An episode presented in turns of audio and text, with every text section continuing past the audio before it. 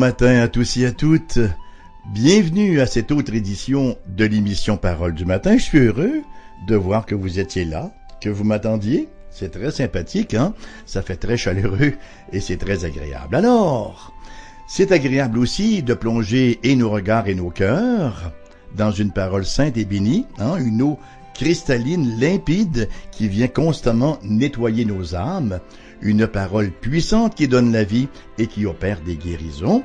Alors nous poursuivons notre étude du livre des actes et aujourd'hui, nous en sommes à notre deuxième péricope du chapitre 4. En fait, nous lirons le chapitre 4, les versets 13 à 22 et c'est une, euh, une portion que j'ai intitulée La désobéissance civile. Donc, acte 4, 13 à 22. Lorsqu'ils virent l'assurance de Pierre et de Jean, ils furent étonnés, sachant que c'étaient des hommes du peuple sans d'instruction, et ils les reconnurent pour avoir été avec Jésus. Mais comme ils voyaient là près d'eux l'homme qui avait été guéri, ils n'avaient rien à répliquer. Ils leur ordonnèrent de sortir du Sanhédrin, et ils délibérèrent entre eux, disant, Que ferons-nous à ces hommes? Car il est manifeste pour tous les habitants de Jérusalem qu'un miracle signalé a été accompli par eux, et nous ne pouvons pas le nier. Mais afin que les choses ou que la chose ne se répande pas davantage parmi le peuple, défendons-leur avec menace de parler désormais à qui que ce soit en ce nom-là. Et les ayant appelés, ils leur défendirent absolument de parler et d'enseigner au nom de Jésus. Pierre et Jean leur répondirent, Jugez s'il est juste devant Dieu de vous obéir plutôt qu'à Dieu, car nous ne pouvons pas ne pas parler de ce que nous avons vu et entendu. Ils leur firent de nouvelles menaces et les relâchèrent, ne sachant comment les punir à cause du peuple, parce que tous glorifiaient Dieu de ce qui était arrivé, car l'homme qui avait été l'objet de cette guérison miraculeuse était âgé de plus de quarante ans.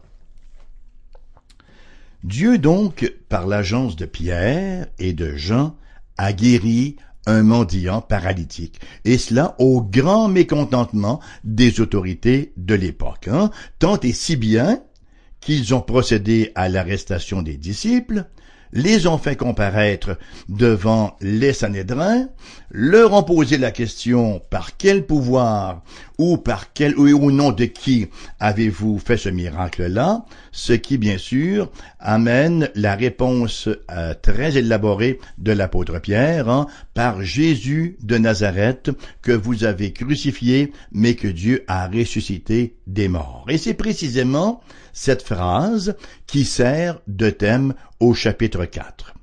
Et nous en arrivons à une nouvelle section ici. C'est intéressant de noter une quadruple séquence.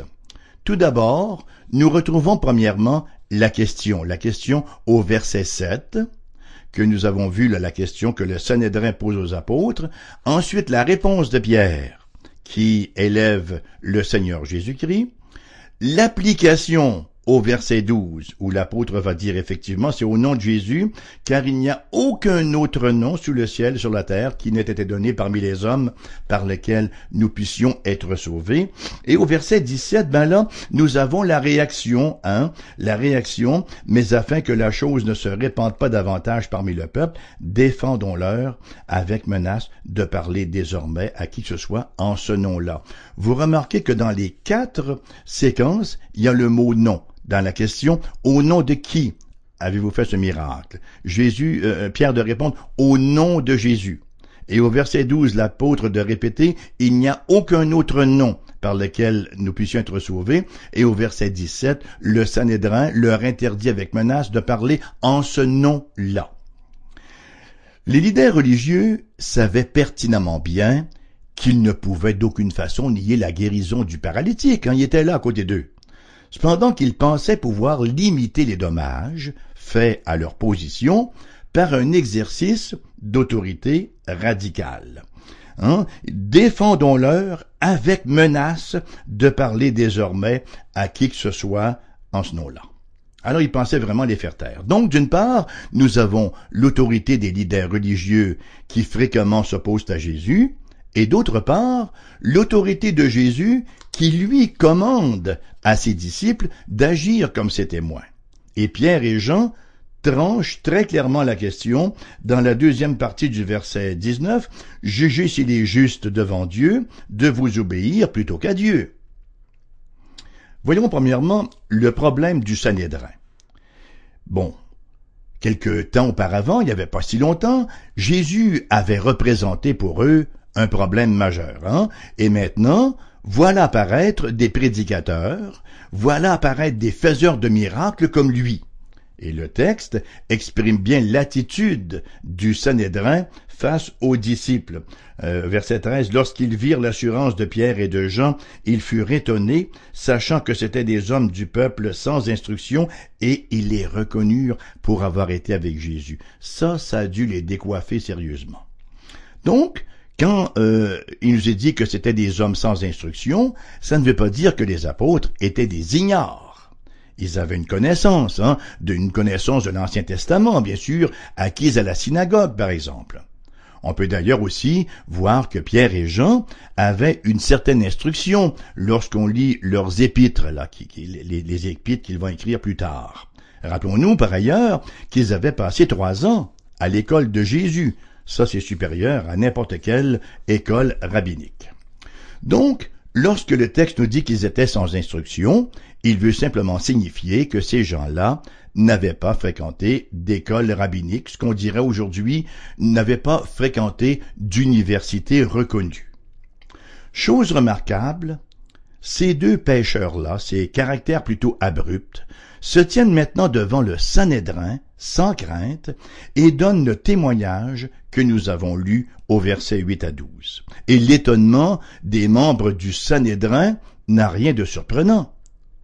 Ces gens-là s'étaient dit, écoutez, nous sommes devant des gens du petit peuple, hein, on va facilement les confondre, on va les intimider, on va leur faire peur, mais voilà que ces gens-là se montrent plutôt articulés en matière de foi et aucunement intimidés. Un autre élément embarrassant pour eux, le miraculé. On peut pas le cacher, il est guéri, il court partout, hein. Il se tenait là à leur côté. On peut comprendre le cul-de-sac dans lequel ces autorités religieuses se retrouvent. Et leur désarroi devait être intense, puisqu'il nous est rapporté, dans la deuxième partie du verset 15, ils délibérèrent entre eux, disant, Que ferons-nous à ces hommes? Ils devaient se dire, Quel trouble fête que ce Jésus!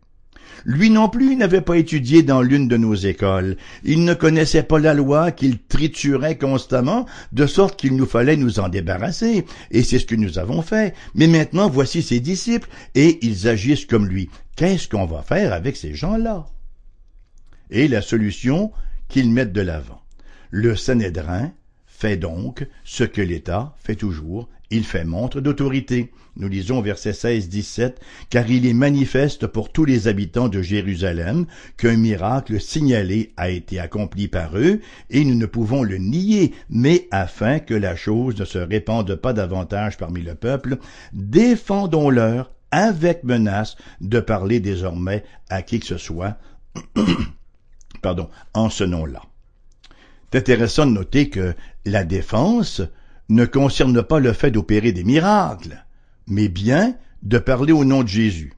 Faites tous les miracles que vous voulez, hein, mais surtout n'attribuez pas cela au nom de Jésus. En d'autres mots, vous ne devez plus prêcher l'Évangile. Alors là, pour ce faire, ils se parent de leurs plus beaux vêtements sacerdotaux, ils voulaient être impressionnants, hein, pour avoir l'air aussi officiel que possible.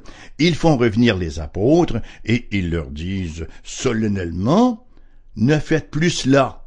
Fini la prédication. Fini les activités au nom de Jésus.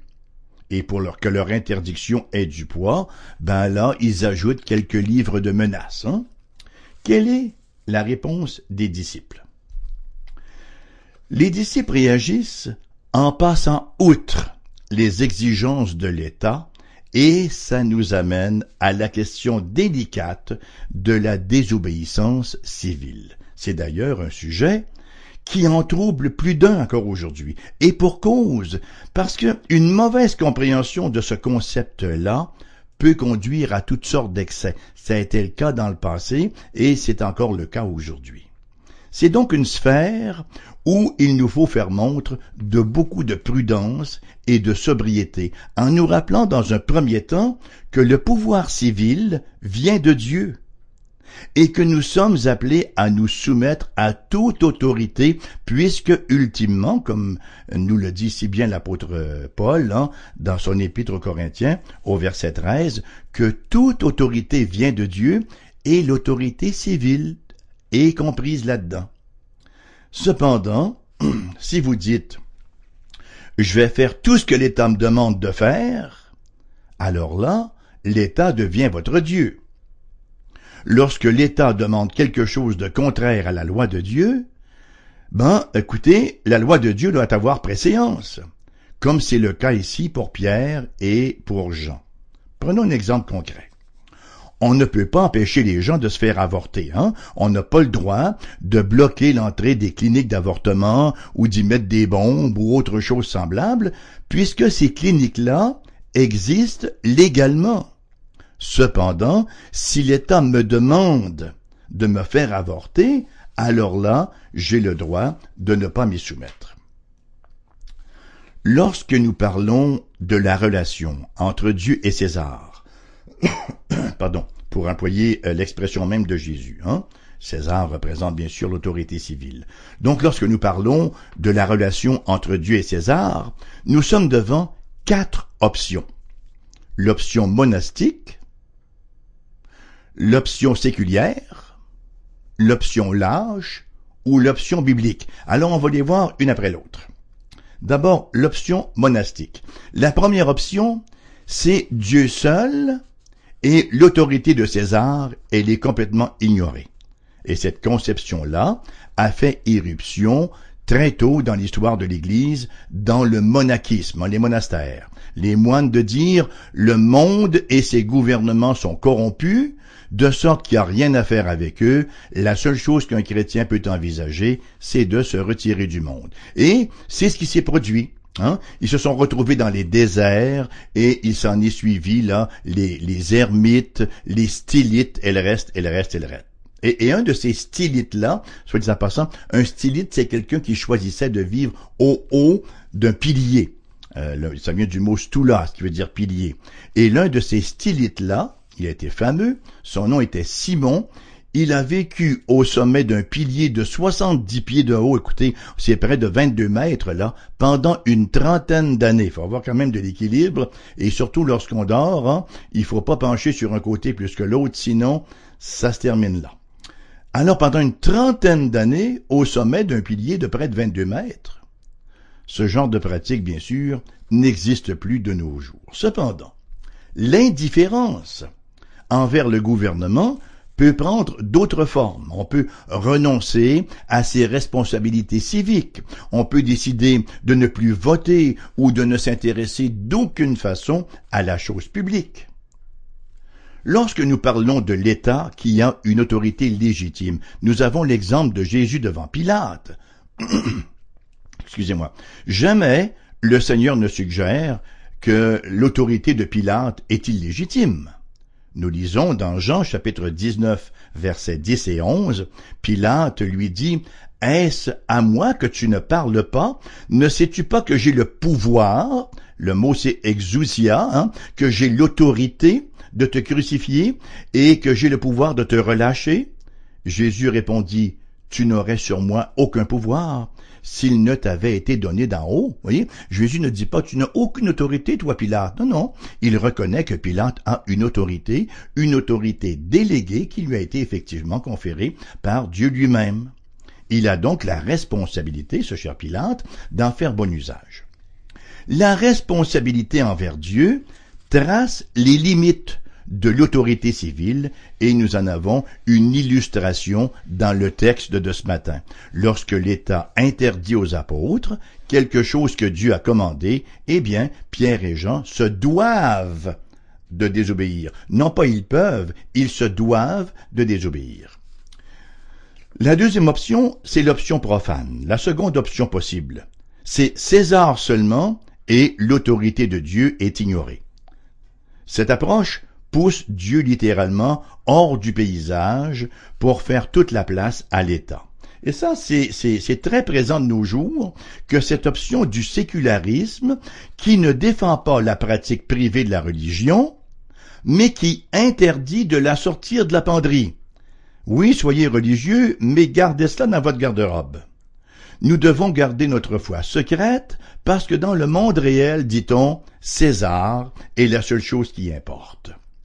Et dans cette perspective-là, l'État devient l'autorité ultime et l'État prétend n'avoir aucune responsabilité devant Dieu. En fait, l'État devient à peu de choses près souverain. On est très loin du modèle, là, qui veut que l'État et l'Église soient deux institutions divines, hein, l'État pour gouverner et l'Église pour lui servir de voix prophétique. Ça nous amène maintenant à la troisième option. L'option large. La troisième option, c'est celle de l'autorité à la fois de Dieu et de César, mais avec l'ascendance de ce dernier. C'est-à-dire que s'il y a un conflit entre l'autorité de Dieu et de César, ben César va l'emporter. On se doit d'aller du côté de César. Et c'est précisément la position que Pilate a reflétée au procès de Jésus. Rappelons-nous que Pilate n'était ni juif ni chrétien. Hein? Il avait cependant une conscience.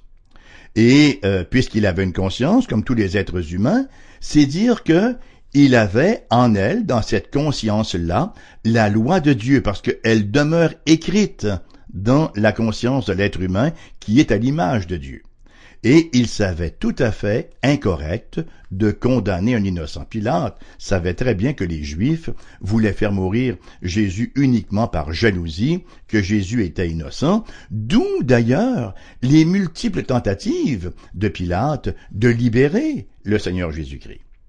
Le problème de Pilate est suivant. Il avait la crainte, mais pas la crainte de Dieu suffisante. Il craignait davantage César qu'il craignait Dieu, et c'est ainsi qu'à la fin, il fait la mauvaise chose. Hein? Plutôt que de libérer Jésus, il leur livre. Et c'est paradoxal, parce qu'il l'avait déclaré innocent à plusieurs reprises. Hein? Mais il leur livre quand même en raison de la crainte qu'il avait de l'état du monde, plutôt que d'avoir la crainte de Dieu. Et ça nous amène maintenant à la quatrième option, l'option biblique. La quatrième option, c'est celle de l'autorité, de Dieu et de César avec la prééminence de l'autorité de Dieu. C'est-à-dire que s'il y a un conflit entre l'autorité de Dieu et de César, c'est l'autorité de Dieu qui a le dernier mot, c'est elle qui doit primer. On signifie par là que l'État possède effectivement une autorité légitime, comme Paul l'écrit en Romains 13, comme on citait auparavant. Cependant, cela ne signifie aucunement que l'État soit autonome. Autonome, autonomos, que l'État soit une loi en elle-même. L'État demeure théonome. Elle doit se soumettre à la loi de Dieu aussi. Les êtres humains se sont vus donner euh, toutes sortes de sphères d'autorité, hein, celles des anciens dans l'Église, des parents sur leurs enfants, des employeurs sur leurs employés, et reste, et le reste, et le reste. Il existe donc plusieurs sphères d'autorité, mais aucune de ces sphères-là n'est indépendante de Dieu. De sorte que la personne en autorité, celle qui exerce cette autorité déléguée, se voit toujours redevable à Dieu qui lui représente l'autorité ultime.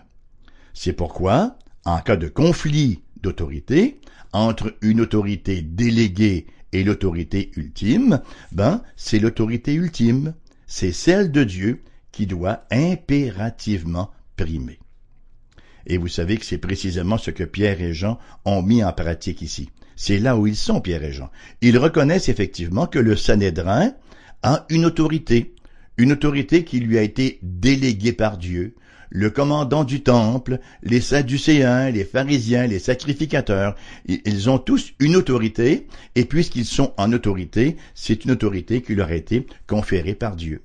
Par contre, cette autorité-là, l'autorité déléguée, leur demande de faire quelque chose qui va très très clairement à l'encontre de l'autorité de Dieu. Alors il n'y a même pas d'hésitation possible. Que doivent-ils faire hein? Ils doivent donner la préséance effectivement à l'autorité divine, à l'autorité ultime qui est celle de Dieu. En raison de leur obéissance à Dieu, Dieu les a utilisés pour donner le coup d'envoi à un mouvement hein, qui s'est étendu jusqu'aux confins du monde, ce mouvement qu'on appelle l'Église. Un mouvement d'ailleurs qui a transformé le monde et qui, malgré toutes les tentatives d'annihilation, est encore bien vivant, encore aujourd'hui, 2000 ans après les efforts du Sanhédrin de le réduire au silence. Jérémie, vous et moi, si vous êtes chrétien là, nous faisons partie de ce mouvement-là nous sommes partie prenante de quelque chose d'éternel, puisque seul le royaume de Dieu va perdurer pour l'éternité. Le monde a eu un commencement et le monde aura une fin. Mais l'éternité n'a pas eu de commencement et n'aura pas de fin. Et nous appartenons à un royaume éternel, hein, dans les termes même de l'auteur de l'Épître aux Hébreux, un royaume inébranlable. Où donc devrait être notre allégeance première? L'État? Bien sûr que nous sommes appelés à rendre l'honneur à qui l'honneur est dû et les taxes à qui elles sont dues, mais par-dessus tout, nous sommes appelés à être des citoyens du royaume du Seigneur Jésus-Christ et à vivre pour lui. Alors nous sommes appelés effectivement à nous soumettre à l'autorité de l'État dans la mesure où l'État ne nous commande pas des choses contraires à l'autorité du Seigneur. Vous savez, au moment d'enregistrer cette émission, L'un des sujets de l'heure au Québec, c'est celui de la charte des valeurs. Je ne sais pas comment ça va tourner, ce débat-là. Mais j'imagine que vous êtes comme moi, on n'est pas très très rassuré, hein, sans pour autant y apposer une fin de non-recevoir on se rend compte que euh, il y a peut-être certains éléments euh, du projet qui peuvent avoir une certaine validité, mais on est toujours inquiet de voir l'État venir mettre ses grosses bottines, n'est-ce pas, sur le terrain des croyances personnelles et, venir faire ses impositions. Alors, euh, puisse le Seigneur nous donner sagesse et courage dans la tâche qui est nôtre d'œuvrer à l'avancement du royaume de Dieu et en nous rappelant bien sûr que nous sommes appelés à titre de chrétiens, à titre de croyants, à être des citoyens exemplaires. Nous ne sommes pas des gens qui transgressons la loi à qui mieux mieux, n'est-ce pas?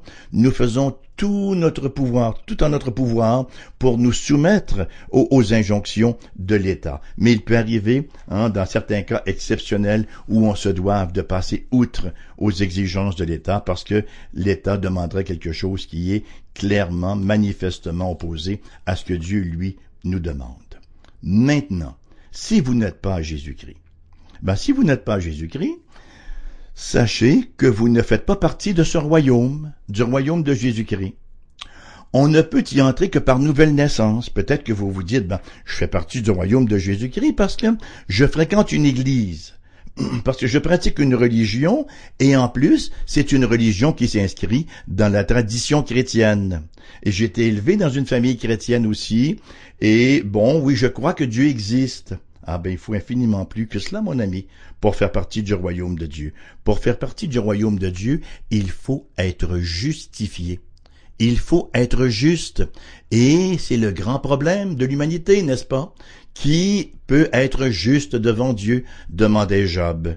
Nous sommes tous des pécheurs, nous sommes tous des injustes, nous sommes tous des impies. Et la seule façon d'être justifié, de devenir juste et conséquemment d'entrer dans le royaume de Dieu, c'est de voir la justice que le Christ Jésus, par sa vie parfaite et par sa mort en croix, nous a acquise et que Dieu, dans sa miséricorde, met à notre compte si nous la recevons simplement par la foi.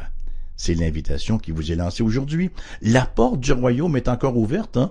L'auteur de l'Épître aux Hébreux dira encore, aujourd'hui, si vous entendez sa voix, n'endurcissez pas votre cœur. Hein? Il ne faut pas être comme ces, vierges folles qui attendaient, qui attendaient, qui attendaient, et lorsque l'époux est arrivé, lorsque l'époux est passé, ils l'ont raté. Ils cognaient à la porte de la salle pour pouvoir être admis par la suite, et le Seigneur Jésus leur a dit, l'époux leur a dit, je ne vous ai jamais connu. C'est maintenant. C'est maintenant qu'il faut venir au Christ. C'est maintenant qu'il faut venir rechercher, qu'il faut venir s'approprier par les mains de la foi cette justice parfaite que le Christ offre gratuitement. Et sur cette note de gratuité, ben, l'émission prend fin. Elle va vous revenir à 14 heures cet après-midi en rediffusion. Si vous désirez nous contacter d'ici là, euh, notre adresse postale AERBQ, casier postal 40088, Québec QC, G1H2S5. Vous trouverez notre adresse courriel sur notre site internet, foifm.com. Nous avons deux numéros de téléphone pour nous joindre. Le premier pour les personnes de la région immédiate de Québec, 418 688 0506 et euh, ailleurs en province, ben, nous avons un numéro sans frais, le 1-877-659-0251. Je vous souhaite une bonne journée. Je vous souhaite une excellente journée. Je vous souhaite une journée dans la conscience que vous faites partie du royaume si vous êtes un croyant né de nouveau, et une journée dans la conscience de votre besoin si vous ne l'êtes pas encore avec la décision qui s'impose. Alors, je vous convie à la prochaine et que le Seigneur vous compte de ses bienfaits.